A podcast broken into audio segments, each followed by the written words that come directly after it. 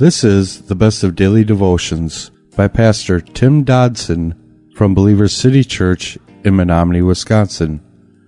For more information, go to believerstogether.com. Keeping a set of rules is oftentimes not extremely difficult. I mean, how many times this week, maybe this past year, have you, you know, seriously considered bowing to an idol or murdering someone or stealing something. But keeping the rules doesn't save us anyway. Even if we could keep all of our actions pure and we don't, we would still know we're doomed in God's eyes because our hearts, well, they aren't right.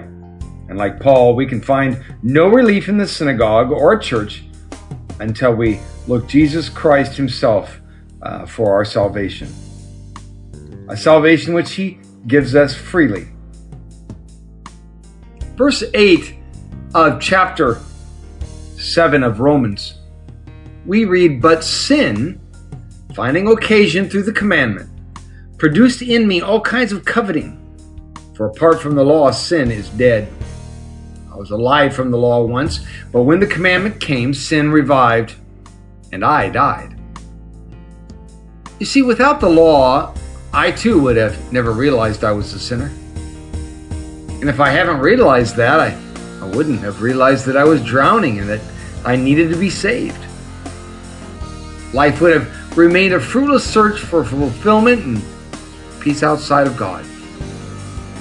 The gods that I had placed in my life, well, they'd still be ruling over me.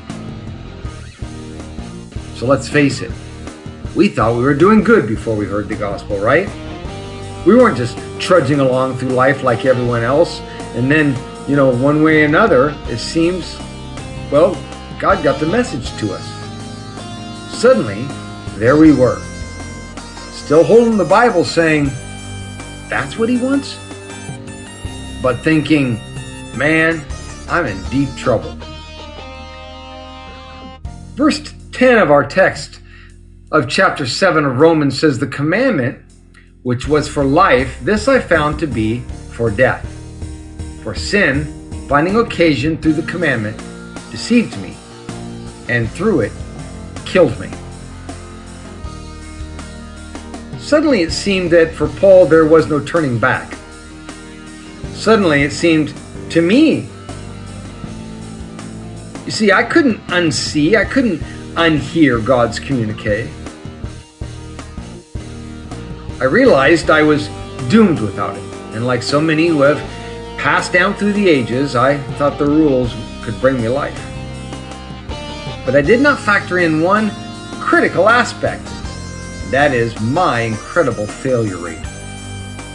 The more I tried, the worse it got. Verse 12 says, Therefore the law indeed is holy, and the commandment holy, righteous, and good. You see, the law succeeded in its mission. And that success says that I am guilty. Guilty and without hope.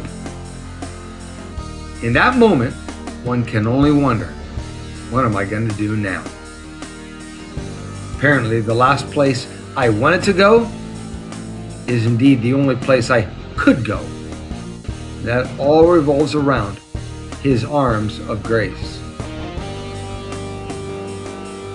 Verse 13 says, Did then that which is good become death to me? May it never be. But sin, that it might be shown to be sin, was producing death in me through that which is good, that through the commandment sin might become exceedingly sinful. The Old Testament works of Moses, the you know books of Moses and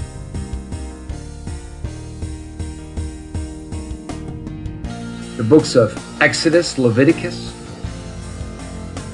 details the elements of what we know of as the law. Paul had already clarified the fact that the law was given to establish guilt. Now, it doesn't cause our death, spiritual or physical, but it certainly acknowledges that we are indeed going to die because of sin. we are in many ways as good as dead, a dead man walking. But the law, the law is like a, big floodlight exposing all of our guilt.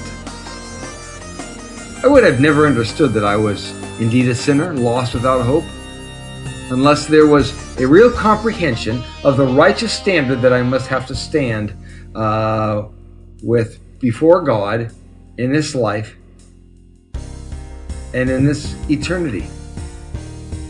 Satan, he capitalizes on the law, or rather, my lack of understanding of its purpose, and he used it instead to put me under condemnation, to beat me up with the guilty of my failure to follow the rules.